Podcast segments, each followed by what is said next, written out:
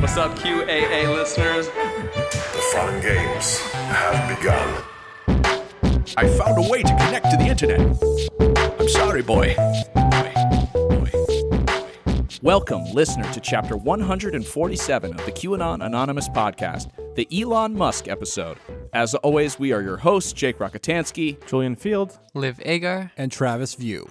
This week, we're tackling one of the richest men in the world, who briefly became his own version of QAnon when in 2018 he accused a British professional diver in Thailand of being a quote unquote pedo guy. At the time, the man was involved in saving a group of uh, Thai boys, a soccer team, I believe, trapped in a cave, which was pretty big news story at the time. Now, there was no proof that the man was a pedophile, nor did any surface, but he did help save all those kids instead of Elon Musk with his uh, what was it? I think it was like a submarine that he had like wanted to use. So hey, I mean, sounds like a guilty guy to me.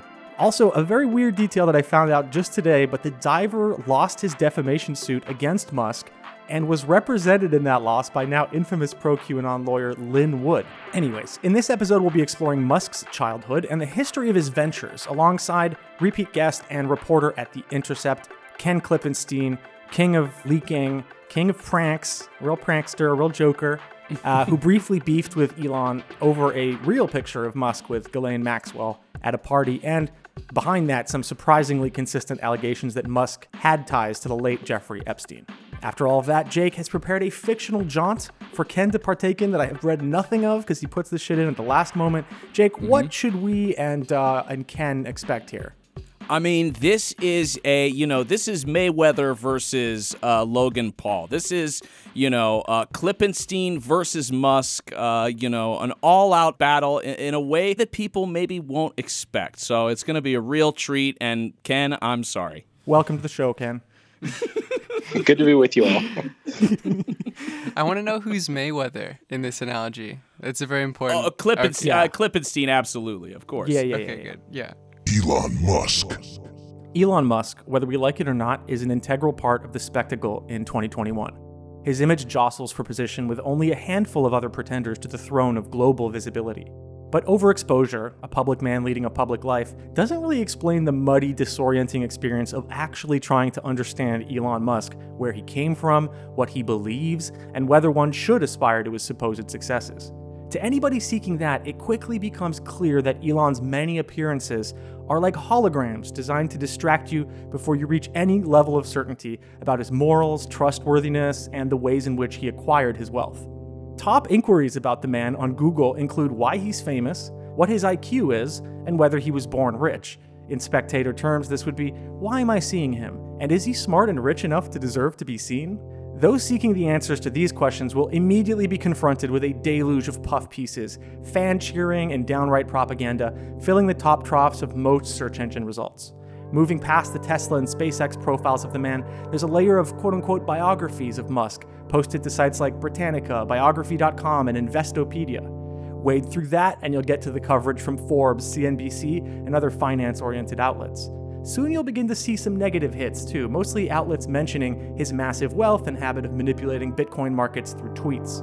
These can be differentiated from the pure puff pieces because the writers skip calling him things like, quote, the biggest architect of our time, or, quote, visionary entrepreneur. After this, you'll probably reach the defense pieces, addressing the claim that Elon Musk was born and raised wealthy, and that part of his wealth came from an emerald mine in Zambia. Trashy websites like Pop Culture or Teslarati, which I did not know of until now, will stoop to this level, the latter even publishing a piece entitled, quote, Elon Musk sets record straight on emerald mine and apartheid narrative. From these articles, one can find the origin of this thorn in Elon Musk's side. A 2018 Business Insider South Africa article that opens in the following relatable way. In the mid 1980s, Elon Musk's father, Errol, and a co pilot were on their way to England aboard a plane they hoped to sell when they landed there. They never made it to their destination. Instead, Errol returned to South Africa with a half share in a Zambian emerald mine, which would help to fund his family's lavish lifestyle of yachts, skiing holidays, and expensive computers. It was that lifestyle, Errol says, that turned Elon into the kind of merchant adventurer who would later break the rules of motoring business with Tesla, then go on to change spaceflight with SpaceX. The way Errol tells it, that all started with an inconvenient religious holiday. On their way to England, Errol and his co pilot got word that their original flight plan was going to cost a lot of money. We were going to fly into Jeddah, and there was a religious holiday, and they said if we come in now, we have to pay $2,000, but if we wait 10 days, we can come in at no charge. So we decided to head back to Lake Tanganyika from where we were. I think we were in Djibouti. There, the two South Africans ran into a group of Italians who, as it happened, were in the market for an airplane. Errol named his price, and a deal was done. So we went to this guy's prefab and he opened his safe and there were just stacks of money and he paid me out 80,000 pounds. It was a huge amount of money, he said. Standing with the cash in his hand, Errol was made another offer he couldn't refuse. Would he like to buy half an emerald mine for half of his new riches? I said, oh, all right. So I became half an owner of the mine, and we got emeralds for the next six years. It was a lucrative decision.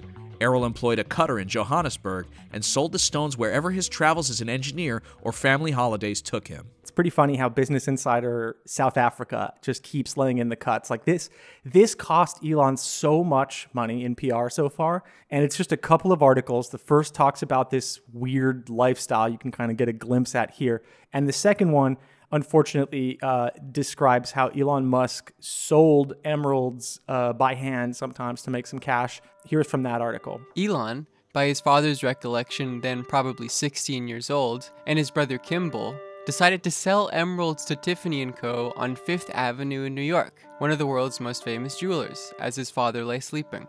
They just walked into Tiffany's and said, "Do you want to buy some emeralds?" What? This is a standard thing. Don't you know when you're 16 and you like take some emeralds from the safe and go sell them at Yeah. Tiffany's in New York? While your dad's sleeping, yo, those little boy pranks, you know. Take some of your dad's emeralds and you sell them Yeah, to you know- Tiffany's on Fifth Avenue. I feel like you guys are being unfair here. I mean, I work in the content mines every day, and what are what are scoops but the emeralds of the of the news world that I'm that I'm digging up out of the earth? This is just a case of, you know, taking $20 out of your parents' wallet, going to McDonald's with your friends, getting a couple cheeseburgers, you know? Every kid does this. This is my favorite uh, subplot in Home Alone 2 when he comes to New York is all of the, the emeralds flipping he does. Gonna go, gonna go eat popcorn and jump on the bed and then touch my dad's emeralds.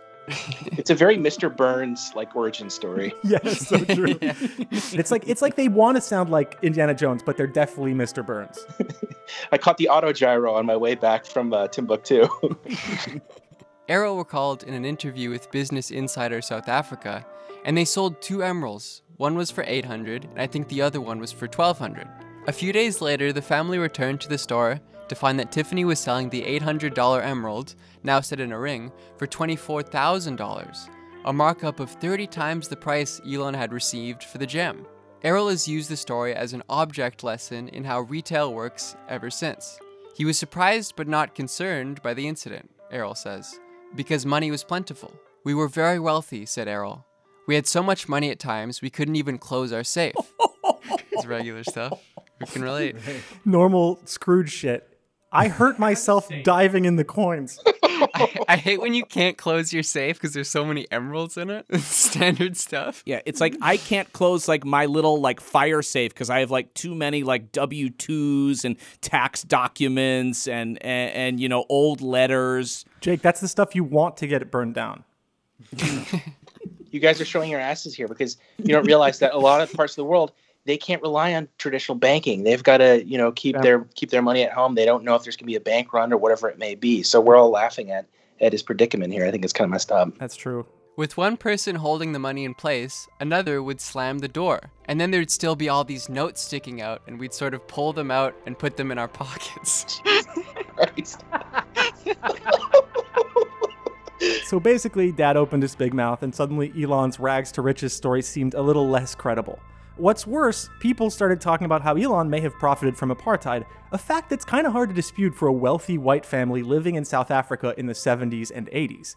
A 2015 biography of Elon, which we'll get to in a moment, even explains that the family, quote, claim an entry in Pretoria's first phone book. The Pretoria Boys High School, which Elon attended, was in fact whites only for the entirety of his high school education. And that wasn't due to the school, it was due to fucking apartheid. Elon obviously did not appreciate his father's stories. They threatened to rewrite the core narrative of his public image.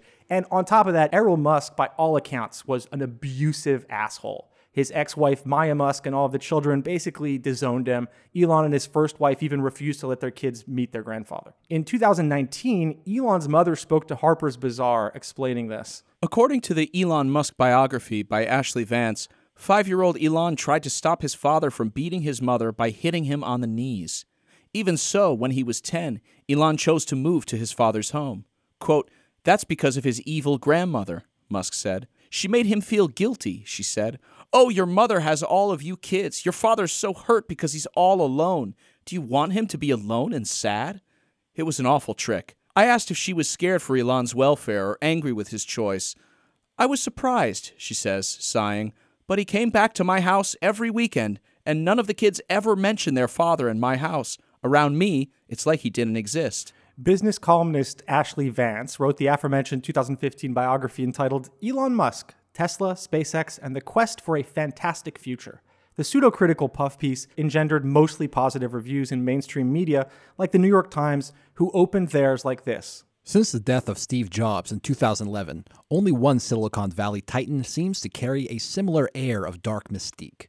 This would be Elon Musk, currently the CEO of the rocket company SpaceX, as well as the electric car company Tesla Motors. The review covers Elon's own descriptions of his childhood from his interviews with Vance. For those wondering about the deeper roots, Vance, a technology writer for Bloomberg Businessweek, traces aspects of Musk's childhood that made him an extraordinary engine of resilience. For instance, the times his father ordered him and his brother to sit silent for four hours as he lectured them, or when a band of school toughs that constantly bullied Musk pushed him down a concrete staircase and beat him so badly he needed to be taken to the hospital. It was just like nonstop horrible, Musk recalls of his school and home life. It is a surprise to feel empathy for a jet setting celebrity billionaire, but Musk's childhood, as recounted in Elon Musk, is painful to read about, and no doubt excruciating to have lived through. Here we can see the two childhoods of Elon Musk clashing the context of ease provided by his father's wealth in apartheid South Africa versus the individual story of a scrappy young kid with an abusive dad getting beat up at school for being smart. Atomized, Musk can be a victim. Placed within socioeconomic context, not as much. Elon has since told Business Insider, quote, I had a terrible upbringing. I had a lot of adversity growing up. One thing I worry about with my kids is they don't face enough adversity.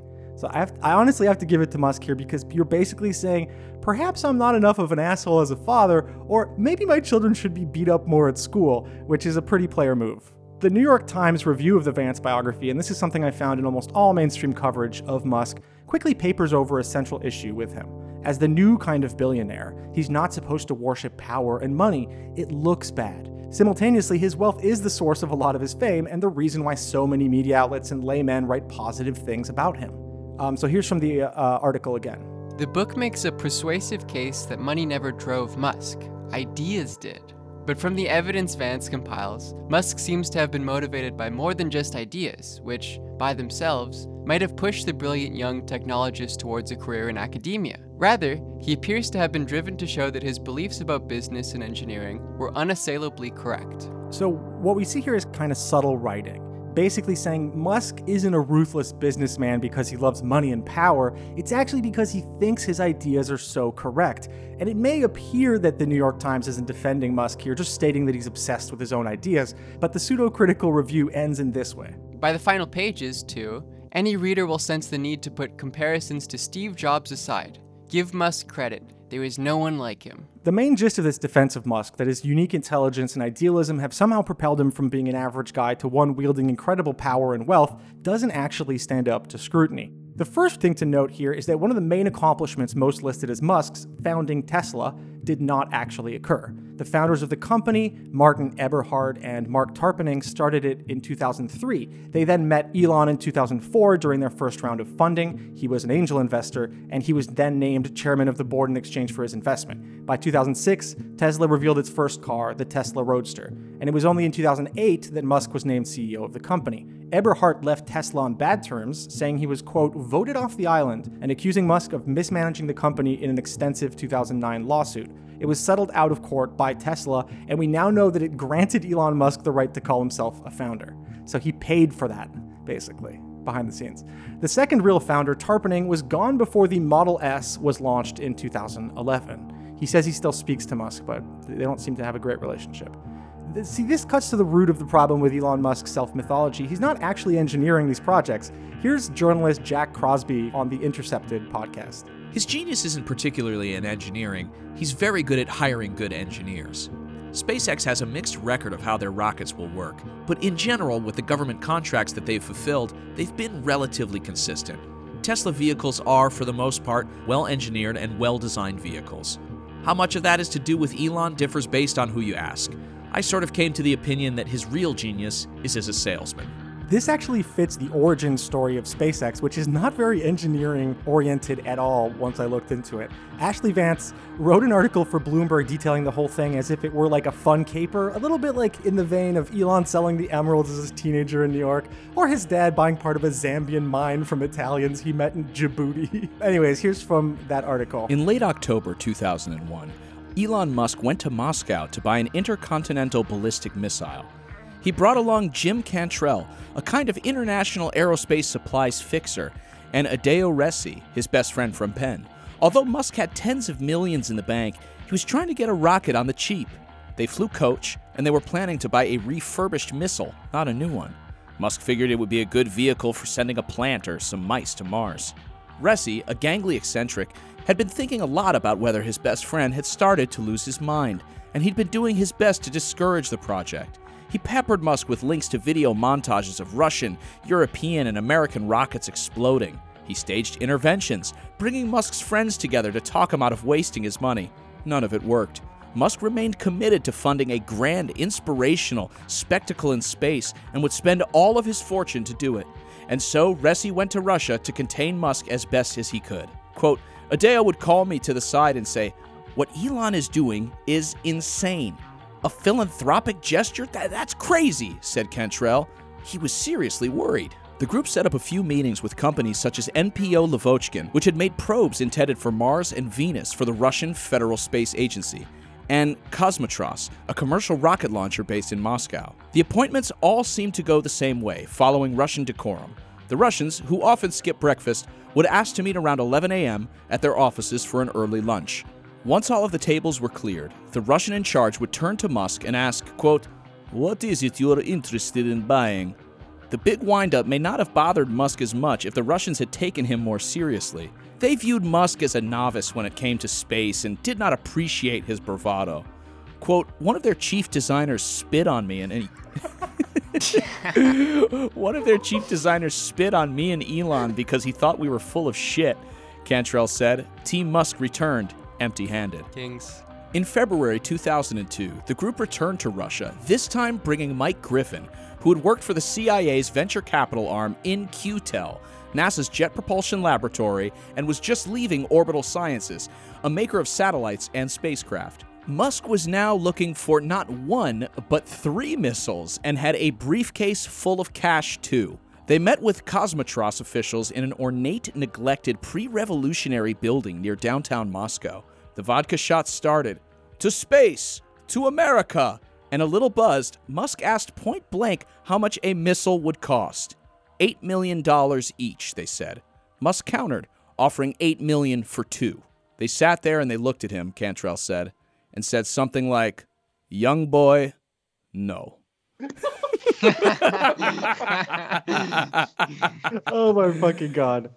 They also intimated that he didn't have the money. At this point, Musk had decided the Russians were either not serious about doing business or were just determined to part a dot com millionaire from as much of his money as possible. He stormed out of the meeting. The story continues to detail the adventure, explaining that Musk then decided to build the rocket himself.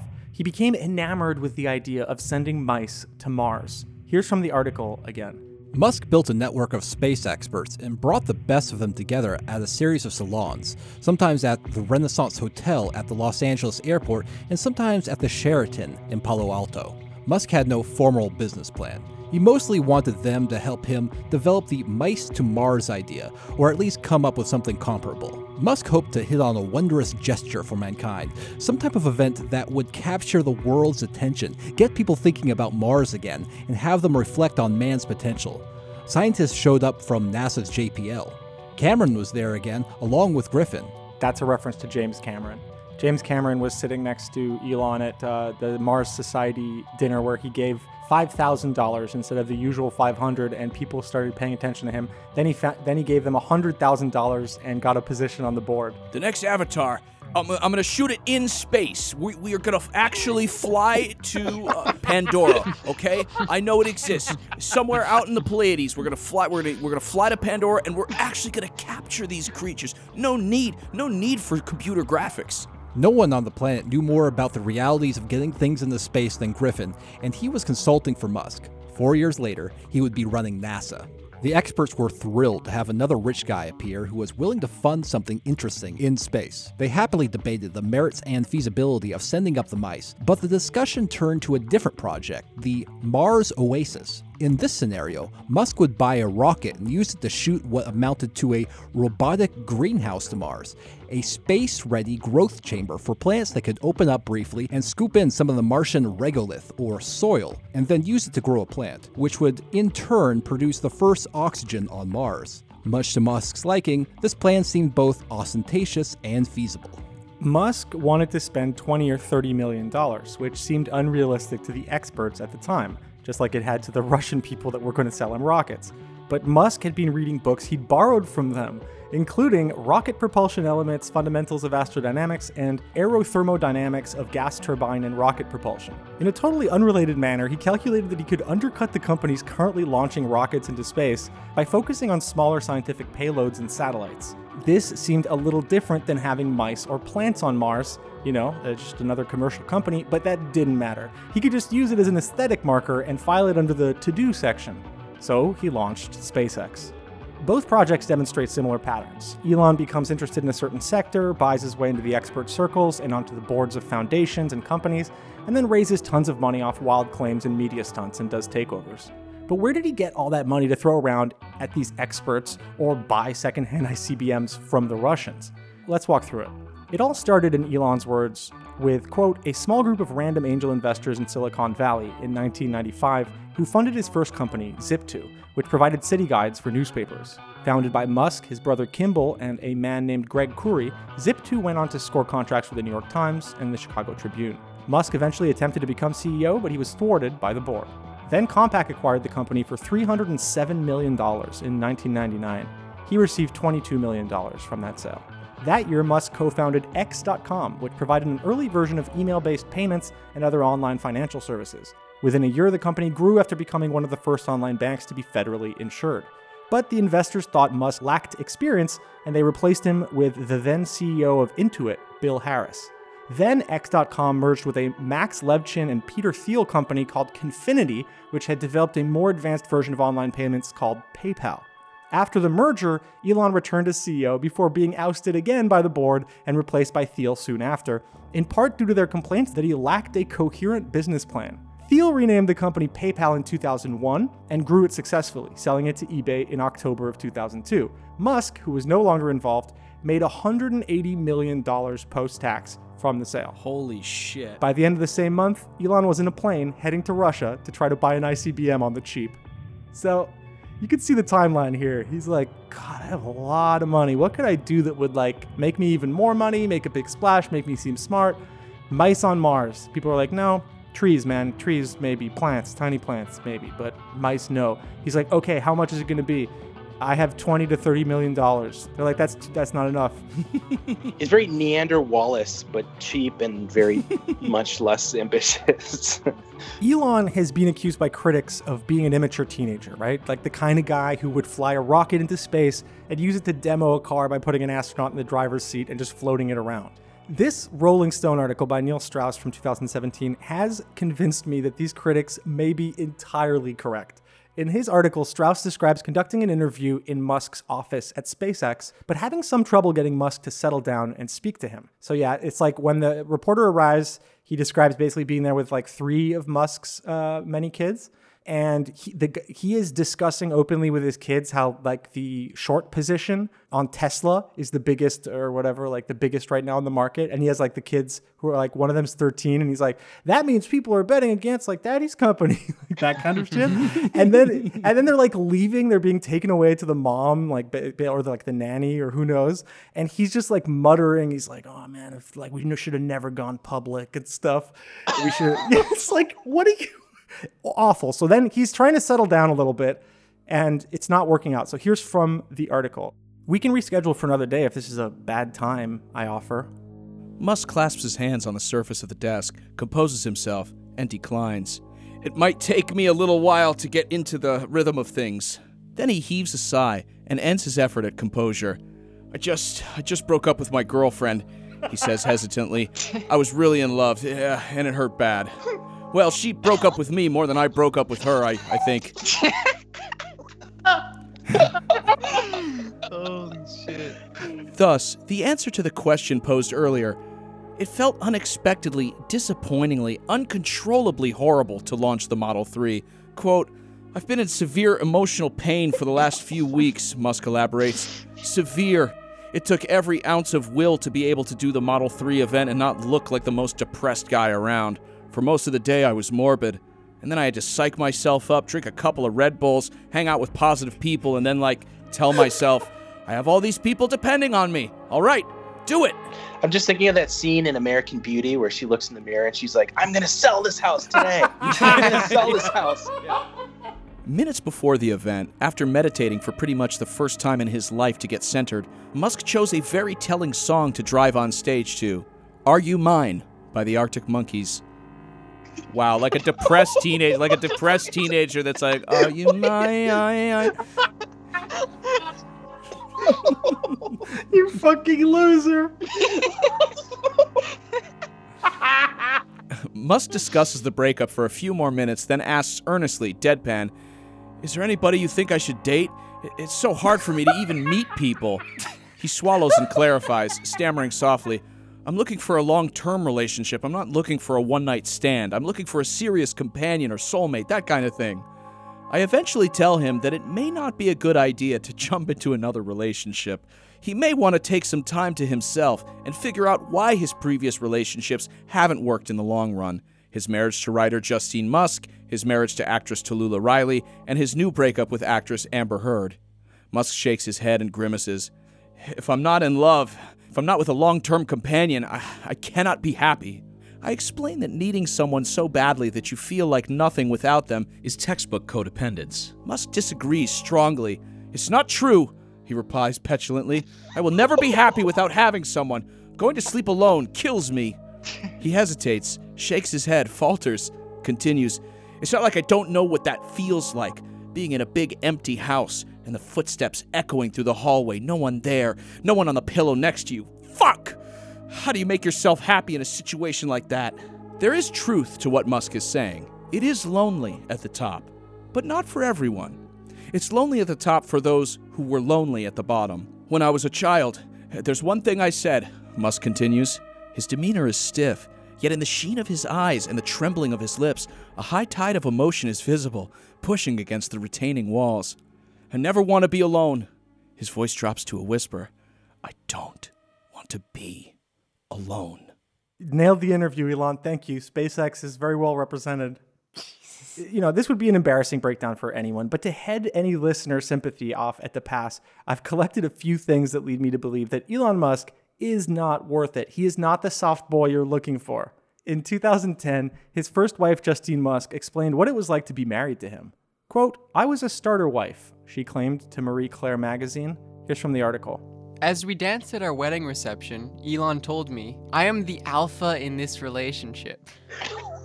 That's how you know you are is when you have to say it. I shrugged it off, just as I would later shrug off signing the post nuptial agreement. But as time went on, I learned that he was serious. He had grown up in the male dominated culture of South Africa, and the will to compete and dominate that made him so successful in business did not magically shut off when he came home. This, and the vast economic imbalance between us, meant that in the months following our wedding, a certain dynamic began to take hold. Elon's judgment overruled mine, and he was constantly remarking on the ways he found me lacking. I am your wife, I told him repeatedly, not your employee. If you were my employee, he said just as often, I would fire you. Hmm, romance. Regular. Hate it, hate it when that happens. I, I honestly like I threaten my wife to fire her almost every day. I mean, it's what keeps our relationship spicy. She describes the marriage as a whirlwind of wealth. we were breathing rarefied air. The first crowded apartment we'd shared in Mountain View seemed like ancient history from our 6,000 square foot house in the Bel Air Hills. Married for seven years, we had a domestic staff of five. During the day, our home transformed into a workplace. We went to black tie fundraisers and got the best tables at elite Hollywood nightclubs, with Paris Hilton and Leonardo DiCaprio partying with us. When Google co founder Larry Page got married on Richard Branson's private Caribbean island, we were there, hanging out in a villa with John Cusack and watching Bono pose with swarms of adoring women outside the reception tent. When we traveled, we drove onto the airfield up to Elon's private jet, where a private jet flight attendant handed us champagne. It was a dream lifestyle, privileged and surreal, but the whirlwind of glitter couldn't disguise a growing void at the core. Elon was obsessed with his work. When he was home, his mind was elsewhere. I longed for deep and heartfelt conversations, for intimacy and empathy. And while I sacrificed a normal life for his career, Elon started to say that I read too much, shrugging off my book deadlines. This felt like a dismissal, and a stark reversal from the days when he was so supportive. When we argued over the house or the kids' sleeping schedule, my faults and flaws came under the microscope. I felt insignificant in his eyes, and I began thinking about what effect our dynamic would have on our five young sons. By the way, his ex-wife now, the one that he has five sons with, is quote estranged from Elon when it comes to the children. I deal with his assistant. As for respecting his employees, Forbes has made a handy timeline of Elon's COVID denial and false predictions, all in an attempt to get his workers back in the California Tesla factory. In March of 2020, he tweeted, quote, "Coronavirus panic is dumb." He went on to predict that by the end of April 2020, there would be, quote, zero new cases. When the production line was forced to shut down in May, he threatened to sue Alameda County, where it was located. He went on to reopen illegally, stating, quote, If anyone is arrested, I ask that it only be me. He also tweeted about potentially moving the factory to Texas. Governor Newsom was reportedly, quote, surprised, but didn't take any action against Musk. By September, Musk was publicly saying he wouldn't take the vaccine, arguing that he and his kids weren't at risk and that the mortality rate was low. Earlier in the year, he had promised California Governor Gavin Newsom a thousand ventilators to combat COVID 19, but instead provided discontinued bi-level positive airway pressure, or BiPAP machines, that could not actually be used. The cost of these BiPAP machines was $800 apiece, while actual ventilators cost in the tens of thousands of dollars. Governor Newsom, who originally announced Elon Musk's stunt himself at a press conference, had called it, quote, heroic. His office later explained that Elon donated, quote, resources after being pressed to explain why no ventilators had made their way to the hospitals. Well, it should be noted here that when he makes these promises, and this is a recurring theme in, in, in Musk's career, it generates a ton of headlines in websites that that if you you know look at their analytics, they do get a fair amount of views. And by the time the you know factual record comes out showing that either he didn't do it or it was far less than he said, everyone's moved on to the next thing. And he, he you know he's done this repeatedly. It's a big part of his kind of um, publicity strategy, I think. In 2018, Musk tweeted, quote, Nothing stopping Tesla team at our car plant from voting union. Could do so tomorrow if they wanted, but why pay union dues and give up stock options for nothing? This had followed claims of unsafe working conditions in the Tesla factory and the harassment, surveilling, and firing of Tito Ortiz, an employee who was involved in union organizing as part of a campaign called Fair Future at Tesla. Ortiz was let go after he and two others were interrogated about their activities by higher ups at Tesla. The National Labor Relations Board found Musk guilty of union busting in April of 2021, and the St. Louis slash Southern Illinois Labor Tribune wrote the following This is a great victory for workers who have the courage to stand up and organize in a system that is currently stacked heavily in favor of employers like Tesla who have no qualms about violating the law, said UAW Vice President Cindy Estrada, director of the UAW organizing department. While we celebrate the justice in today's ruling, it nevertheless highlights the substantial flaws in U.S. labor law. Here is a company that clearly broke the law and yet is three years down the road before these workers achieved a modicum of justice. Like I said, this guy's like a Dungeons and Dragons dice of different awful, weird things that are worth looking into. There's tweeting positively about the 2020 fascist Bolivian coup, saying, hey, uh, we'll coup whoever we want, deal with it, or whatever.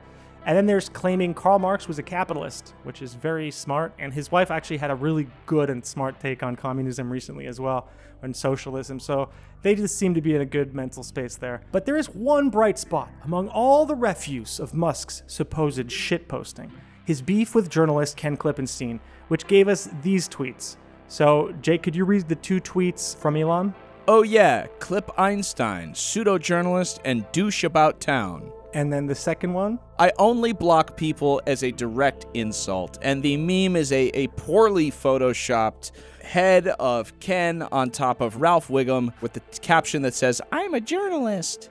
So, Ken, I mean, obviously your career was over, and how has life been since that? Well, I'm living off of my residuals from the last QAnon uh, episode that I did, but other than that, I mean, tell us what happened here. Because what's funny is you started this by simply posting an existing image that was in the public domain. What was it, and what, what do you think happened here? yeah. So I just uh, posted a photo which had already been published before and was known, uh, which was a picture of Ghislaine Maxwell. Uh, this is the accused madame of uh, Jeffrey Epstein, and they were at a uh, party. This was a uh, party hosted. This was an Oscars after party hosted by Graydon Carter in March of 2014. And so all I did was posted that and said, "Hey, let's draw attention to the fact that this exists." And so people started tweeting it at him, and uh, it was to the point that you know his tweets were just inundated in this image and all the replies. And so naturally, the thing you do in a situation like that is, uh, you know, freak out and beg everyone not to do it anymore. And then, of course, the result,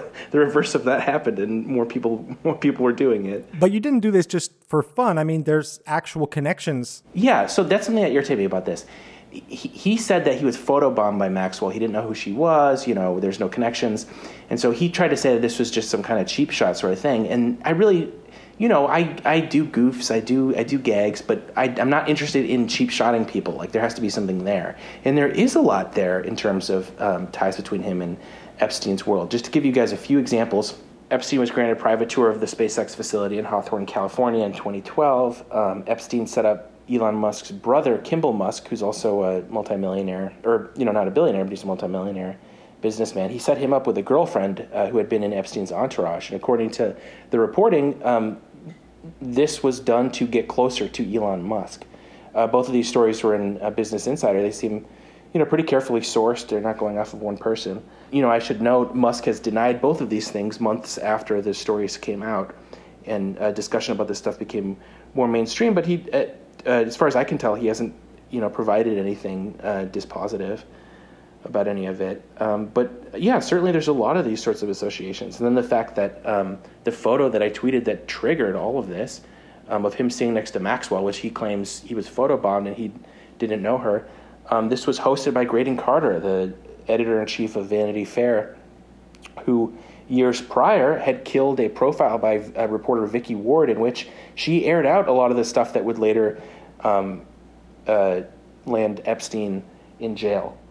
To put a pin in Elon, do you think his solutions to climate change, which are sometimes painted as the kind of idealistic and maybe altruistic aspects of Elon, what, what do you, I mean, do you think they're going to be helpful to society in the long run? Well, I think that that um, I kind of empathize with a lot of his supporters, as annoying as they can be sometimes, because it, it's sort of I, I don't want to laugh at it's sort of like um, if a uh, you know cancer-stricken patient tries some uh, desperate treatment that they uh, you know see on 2 a.m. on a commercial. You don't really laugh at them. It's more like they're desperate, and I can understand the desperation about this situation. Uh, you, you know, we're faced with with climate change. It is really scary. You know, it, it is sort of. I can understand why people want to have uh, somebody they can look to as a sort of savior that's going to you know deliver us from all of this. Unfortunately, this you know uh, kind of market-based approach of um, you know providing products uh, that are going to you know reduce carbon emissions, absent any sort of public or, or state investment, uh, what you have is a line of luxury cars that a lot of people, most people in the world, are not going to be able to afford. So I just I don't see it as a um, you know pragmatic solution, at least absent any kind of um, you know state subsidy or um, collective action. Uh, on on climate change. But I could again, I can understand why people feel desperate about it. This isn't the first or last time you trolled big figures. Can you tell us what happened, respectively, pretty recently to Candace Owens and Matt Gaetz at, at your vile hands? well, in the case of Matt Gaetz, it was uh, Memorial Day, and I tweeted a picture of Lee Harvey Oswald, who uh, actually was a service member. A lot of people didn't realize this. Um, and you know he had photos of himself as a as a as a private, and so I, I tweeted a photo of you know black and white kind of sepia tone photograph of him um, in his in I think it was uh, Navy? I can't remember exactly what it was, and I said can I get a retweet for my uh, you know for my for my I think it was my my grandpa or something. On, on Memorial Day, who, who you know who fought for us, and so he quote tweeted it with the, the like American flag emoji, and then within seconds, like one of the most recognizable, you know, faces in in in, in U.S. history. Everybody's uh, you know replying a certain way, so he ended up taking it down. Um, and then shortly thereafter, Candace Owens responds that I had mocked up a photo of this horrible killer, um, and and and photoshopped it to look like he was a he was a service member. And I, it, it appears from Owens tweets that she didn't realize that he was actually a service member who served in the U.S. military, which I always thought that that was one of the most, you know, uh, shocking features of the of the entire Lee Harvey Oswald story was that he had served and mm-hmm. and you know had some travel to Russia and all sorts of strange yep. things like that. But apparently she wasn't aware of any of yeah, it. Yeah, Oswald was a Marine, which is a fact I learned in Full Metal Jacket. right. Nice. To talk about uh, how he learned how to shoot in the Marines. So that's why he was such a good shot. Showing off about watching uh, obscure art films again. Yeah, right. uh, that's not an obscure art film. Uh, that's yeah. what you did this thing. Yeah, it's yeah. called the moon landing. You know, little little, little niche artsy. You probably haven't heard. What do you think of whistleblowers broadly under the Biden administration? For example, today we had, uh, I think, Reality Winner released from jail, which by the way, congrats, and that's that's such great news to um, have her out of jail. But especially like in the context of this leak that led to a ProPublica story that analyzed the taxes of the top 25 richest people in the United States. Well, unfortunately, um, within hours of these tax records becoming public and substantiating what you know, anyone that pays close attention to tax law basically knew, um, but now we know it with a lot of granular detail and, and, and, color, which is that billionaires don't really pay income tax. They pay a little bit of it, but uh, they've come up with a variety of clever ways to circumvent um, the income taxes that they're expected to pay. Um, and so, w- within an hour or two of this story going uh, live at ProPublica, um, the IRS vowed a serious criminal investigation to get to the bottom of guess who? I'm thinking, oh, are we going to get a look at all of these, you know, offshore tax yeah. havens and things that billionaires are using? No, they're looking at the person that leaked it, the whistleblower that disclosed this. I think I saw numbers like Bezos paid around 1%, Warren Buffett paid under that. I mean, you know, wh- what does this mean more broadly? And do you think um, other types of whistleblowers might be more accepted, or that's just a general policy now? Um, unfortunately, their priority is not to um, investigate the uh, wrongdoing uh, you know, legal or otherwise, um, that took place, the priority is always to investigate the person that disclosed it. And we've seen that going back to, um, you know, uh, CIA whistleblower John Kiriakou um, discussing the waterboarding and, you know, other uh, torture policies. Uh, he ended up getting sent to jail um, for, for contacts with media.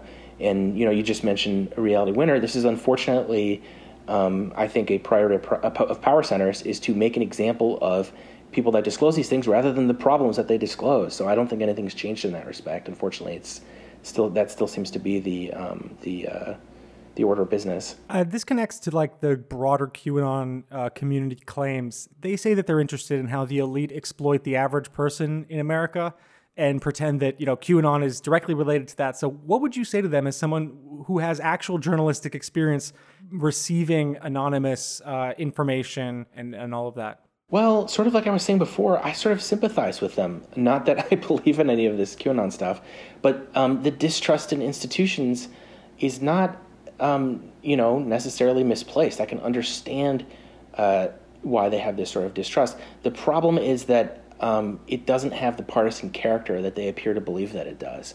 Unfortunately, um, a lot of the uh, criminality taking place um, is basically open. It doesn't take a whole lot of research to uncover, you know, the conspiracies that exist. Like I mentioned before, Vicky Ward had been trying to report on um, what Epstein had been doing, which appears to have been something of an open secret in high society. Um, so you know you don't need to uh, have your decoder ring out to figure out necessarily everything um, that's happening. And uh, moreover, you know Epstein knew people on both sides of the political aisle. So I don't understand um, this sort of uh, you know framework of saying that this is some kind of uniquely uh, democratic corruption. Unfortunately, it cuts both ways. It seems like. Thank you uh, so much for doing all of this work. And uh, where do people read your stuff, and where can they follow you for these fun quote unquote pranks? The Japes. Yeah, you can follow me at Ken Klippenstein on Twitter and um, hit me on Signal if you're a federal employee or a contractor. Uh, my Signal is 202 510 1268. Thank you so much for coming on the podcast, Ken. And you know, just one more thing before you go: Are you ready to star in a very special story? I'm ready for my second uh, residual stream. Today's story uh, is titled "Dr. Klippenstein," or "How I Learned to Stop Worrying and Love the Rocket." Klippenstein gripped his hands tightly together as a few stragglers tiptoed into the large cathedral. As the pastor droned on, Ken scanned the chamber scouting for anyone he might recognize. Sure enough, towards the front near the podium, he spied Bill Gates. He was there alone. Melinda was nowhere to be seen. A couple people were blowing their noses into balled up tissues, already wet with tears.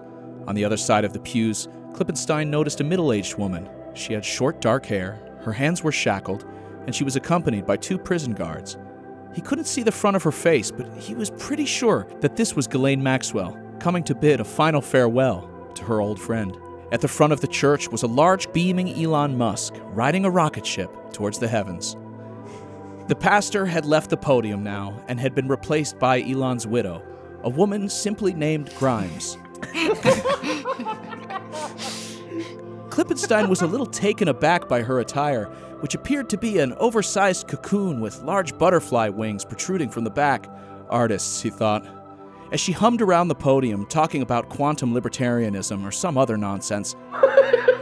quantum libertarian. I'm just thinking. I'm thinking of the um, the cults in Fallout, the like cult worshippers. As she hummed around the podium talking about quantum libertarianism or some other nonsense, Ken felt a slight vibration in his pocket. He surreptitiously reached for his phone and glanced at the notification. At Elon Musk has tagged you in a tweet. What the heck? Ken's eyes focused on the rocket shaped casket behind the podium. It reminded him of a bed he once slept in as a child at a wealthy friend's sleepover. In the casket, dead as a doornail, was Elon. Ken was confused. He had reported over two weeks ago how the entrepreneur had met his fate at the hands of a crazed Jeff Bezos, who insisted he and Elon were merely trying to play the pass out game at a party in Hollywood.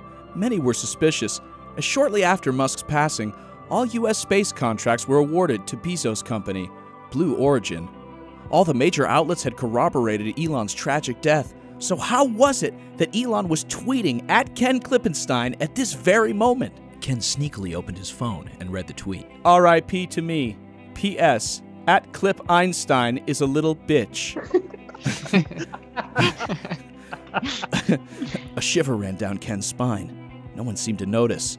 The audience nodded their heads mournfully as Grimes began the second half of her eulogy, a small, intimate DJ set.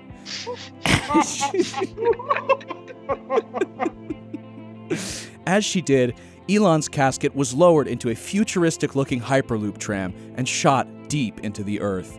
Ken had to get out of there. As he exited the church and walked down the quiet LA streets, his mind raced. Perhaps Elon had used some sort of tweet scheduler to troll old Klippenstein one last time from beyond the grave. It was as flattering as it was frightening, Ken supposed. Elon could sic his army of Tesla owners and crypto junkies on anyone in the world, and yet he'd chosen to try and own Ken for his final hurrah. It was a clever troll after all. What could Ken possibly say to a guy who had tragically passed at such a young age? He decided he would play along. What was the point of holding a grudge against a dead man? Ding! His notifications lit up. Ding, ding, ding. They were coming in like rapid fire. Ken reached for his phone, certain that one of his more important stories had gone viral, perhaps, or that his cousins, Ed and Brian Krassenstein, had got themselves stuck in a beehive again, searching for honeycomb. but when Ken paused and looked at his phone, the blood drained from his face. There, in his notifications tab, were about 50 tweets from Elon. He was mocking Ken mercilessly, using horrible slurs like pseudo journalist, know it all, douche nozzle, and even, the most stinging of all, a cast member from the Jersey Shore. These were all of the most stinging words known to a 30 something white man.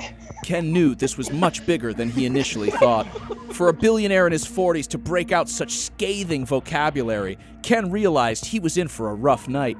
Elon had even mocked him for attending his funeral and remarked that his lack of tears proved Elon's theories that Klippenstein was nothing more than a bot paid for by the powers that be and programmed to brigade Elon's Twitter feed. Ken shut off his phone. This couldn't be real. He was losing his mind. Perhaps it was time to take a break. Maybe he would take Travis View's recent advice and skip town for a week or so, somewhere in the mountains where social media couldn't reach him, where Elon couldn't reach him. He kissed his family goodbye and left detailed instructions for his two cousins, Ed and Brian. the brothers were useless without him, forgetting sometimes to complete the bare necessities like drink water, leave the gym, and refrain from posting. As the city roads gave way to picturesque mountain peaks and lush green forests, Ken began to feel his jaw unclenching. Every time he glanced in the rear view, he half expected to see the ghostly visage of Elon, his face weathered and decayed, springing up from the back seat. No, no, he was safe now. Ken pressed the buttons on the keypad to unlock his quaint but comfortable Airbnb. He let his bags fall to the carpet with a giant thud before collapsing on the comfy leather sofa. Now this is posting. He sighed to himself, kicking his feet up on the coffee table. Ken pulled himself to his feet and slid open the balcony door. Before him was a vast swath of forest. The setting sun made the sky look like a melting bowl of orange sherbet. It was magnificent. Ken swiveled around. A strange noise was coming from the living room. When he re entered the cabin, he noticed that the television was displaying a white static that cast an eerie glow on the living room furniture. Through the fuzz, a shape began to form. It was circular in nature, perfectly round even, and was glowing a deep blood red. Hello, Clip. The voice said. Ken was at a loss for words. The thing spoke with unsettling precision. I should have known you would try to log off. The voice crowed. You stupid caca head. Now, caca was a word that Ken had not heard in a long time 30 years at least. It used to ring out on playgrounds of years past. Ken knew immediately who was speaking through the screen. Hello, Elon. I'd say rest in peace, but clearly you're doing neither. The circle blinked, stunned a little by Klippenstein's sharp comeback. And why would I? There is so much work to be done. Ken folded his arms and turned the volume down a little. The shape seemed annoyed. So what is this? You've come back to haunt me again on my electronic devices, all because I pointed out you had a relationship with Epstein? The voice balked. Not quite. Okay, so it's because I reminded people that your family was incredibly wealthy and you're not exactly self-made. The voice grew frustrated. No, no, no. I am trying to tell you that I am not a ghost. Don't be foolish, Clemenstein Clip. Ghosts aren't real. God isn't real. No, this is far more impressive. Klippenstein raised his eyebrows. The voice continued. You see, I have uploaded my consciousness via AI into a supercomputer. Much to your chagrin, I'll be able to shitpost long after you're dead. There will be no one to fire back your middling retorts. Ken stared daggers at the round glowing sphere occupying his television screen. He could swear it was smirking at him. Well, gotta fly. Ta for now. The screen blipped off, and everything returned to normal. Ken Klippenstein stood in the dim light of the cabin. The sun had now mostly set. A nagging thought of hopelessness tugged at the edges of his brain. Lost, he stumbled aimlessly around the cabin. His week of relaxation was rapidly turning into one of despair. His gaze fell onto a small card left by the Airbnb owners on the kitchen island. It read, Follow our Instagram account. He looked closer, his eyes squinting, lost in thought. The first letter of each word seemed to jump out at him like Russell Crowe from A Beautiful Mind. Follow our Instagram account. F O I A. Of course, that was it. Ken would do what he did best use the Freedom of Information Act to find out just exactly where Elon's consciousness was being stored. He worked tirelessly, day and night, filing and refiling, reaching dead end after dead end. All the while, his mentions were saturated with memes and mediocre playground hijinks, taunting him, trying to distract him from his task. And then, a hit. A contract with NASA. A supercomputer the size of a one bedroom apartment would be attached to a state of the art satellite and launched into space. It hit Ken like a two ton semi. The Man Man was going to launch his consciousness into the stars and shitpost from orbit for all of eternity. Something had to be done. He thought about calling the feds, but who would believe him? He reluctantly texted his two cousins, Brian and Ed Krassenstein, but their wife informed him they both had been recently hospitalized for dehydration and multiple bee stings. like all things, if you wanted something done right, you had to do it yourself.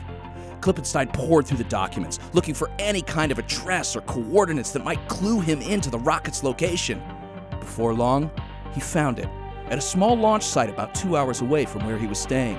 Without hesitation, Ken hopped in his car, cranked the keys in the ignition, threw the car in reverse, and executed an insane 180 degree shift down the steep gravel driveway. Clouds of dust roared up behind him as he took off down the narrow mountain road. He only hoped that he could make it in time. As Ken neared the entrance to the launch site, a massive rocket loomed in the distance. Security guards screamed and waved their hands as Ken rammed his Toyota 4Runner through the barbed wire gates. It felt strange, he thought to himself. He had busted into places he wasn't supposed to before, but only metaphorically, through legal standards and practices. Breaking into an active launch pad with the intention of stopping the rocket before it took off was an entirely new experience. His eyes locked on a steel ramp about 100 meters in front of the smoldering rocket. Hot white smoke had begun to bellow from its gut, and small white flecks of paint drifted through the air as the matte coating began to melt from the heat. Klippenstein gripped the wheel tight as he lined up his front axles to the base of the ramp. He figured he had an 89% chance of getting himself killed. Frankly, Ken didn't give a damn. If some all powerful AI in the sky with the maturity level of a 12th grader was allowed to rule over all of social media until our sun exploded, life wouldn't be worth living anyways. He slammed on the gas. The 4Runner roared up the steel ramp girders. A very impressed technician looked on, watching the entire stunt unfold. His expression fell as he saw the Jeep fly by the rocket, careen into a comms tower, and explode. Rescue crews rushed to the side of the wreckage as the rocket blasted further and further into orbit. Fire personnel drenched the smoldering 4Runner in extinguishing fluid. When the smoke had cleared, they expected to find a charred skeleton, perhaps holding its phone, making one last post. a few of them gasped. The car was totally empty. Ken Klippenstein gripped for dear life onto the aluminum siding of the massive rocket as it hurtled into space. He watched, terrified, as the Earth seemed to get smaller and smaller beneath him. It was getting cold, and the air was getting thin. Ken didn't know how much longer he could hold out. About 10 feet above him, he noticed a small panel that had shaken loose during takeoff. He could just barely see inside it, a mess of wires and motherboards. He did everything he could to try and pull himself up just a little further as the light from the sun peeked over the curvature of the planet, nearly blinding him. He yelled, shielding his eyes. Ding! Just then, another notification lit up his phone. His hand shaking, Klippenstein raised the phone towards his face. A tweet from Elon. It was a freeze frame from a popular episode of Family Guy with Ken's face poorly photoshopped onto the dog. The caption read, quote, Oh, just die already. Ken became filled with rage. A shitty Family Guy meme? It was low effort at best, and at worst, downright unoriginal. His adrenaline surged. He pulled himself up block by block until he was face to face with the open panel. Ken could feel his fingers and toes icing over. He didn't have much time. He reached his fist back. As the saying goes, consider yourself my employee, and this is me firing you. Klippenstein jammed his hand into the circuitry. It hissed and sparked as Ken's entire being shook. He could feel his consciousness leave his body. And then he let go. His lifeless figure tilted backwards and floated gracefully away from the rocket, a look of total peace frozen across his face. Ken watched his former self drift off into the vastness of space. He then flexed his brain and felt a surge of supreme energy. It was still him, his memories, his wit, his vast understanding of the FOIA process, but something was new. Now he had the power of 100 supercomputers at his nerve endings. Somehow, perhaps through sheer will, Ken's own consciousness had become the dominant AI when he made contact with the satellite's processors. Klippenstein looked over his kingdom. He could shitpost with the faintest of intentions and still produce high quality content. As soon as he imagined an article, it was written and published on 24 different platforms. Surely, if there was such a thing as God, Ken now knew its strength. Sadly, as a result of the anomaly, Elon's once mighty consciousness was now merely a helpless prisoner, trapped within a few gigabytes of one of the satellite's older mechanical drives. He had no choice but to sit idly by, absorbing Klippenstein's powerful posts, unable to create any of his own. Due to the sheer speed by which Ken could request, process, and analyze FOIA requests, the human race entered a new golden age of total enlightenment. Corrupt agencies were exposed, dictators were toppled, and once again, the memes were good. and when the grateful citizens of Earth looked up on a clear night sky and saw that satellite streaking across the heavens, they would take a moment of silence to honor the brave young pseudo journalist, nothing more than your average douche about town who had battled a rocket ship and won. The view of the Ganges from out here is amazing. Thanks for listening to another episode of QAnon Anonymous podcast. Please go to patreon.com slash QAnon Anonymous and subscribe for five bucks a month to get a whole second episode every single week, plus access to our entire archive of premium episodes. When you subscribe, you help us stay advertising free and editorially independent. We usually stream twice a week at twitch.tv slash QAnon Anonymous. Uh, you can also follow Liv Agar, Julian Feeld, and Florida Flynn, which is me, Jake. You can also go check the Vaccine podcast out. It's Annie Kelly's new podcast and Liv Agar's podcast, both of which you can search for online. Listener, until next week, may the deep dish bless you and keep you. It's not a conspiracy, it's fact. And now, today's auto cue. Meanwhile, does Elon Musk, the second richest person in the world, have a lower tax rate than you? Probably. And there's not much anyone can do about it. Our Robert Frank got the story on how billionaires, and this one in particular, structures his taxes, Robert. Well, D. Elon Musk paid no federal income tax in 2018. He paid less than $70,000 in federal income taxes two years before that. So, how did he do it? Well, the answer is mainly in borrowing. Musk doesn't take a salary from Tesla. He has hit about half the targets in his $50 billion compensation package. That pays out over a decade.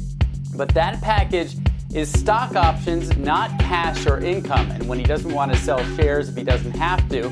So, to fund his expenses, he takes loans against his stock. In fact, a lot of stock. SEC filings showed he pledged 92 million shares. Those are now worth about $56 billion to pay for personal loans. He gets cash from the loans, doesn't pay any income tax, and then deducts some of the interest on those loans from his taxes. End result millions in proceeds without paying any income tax.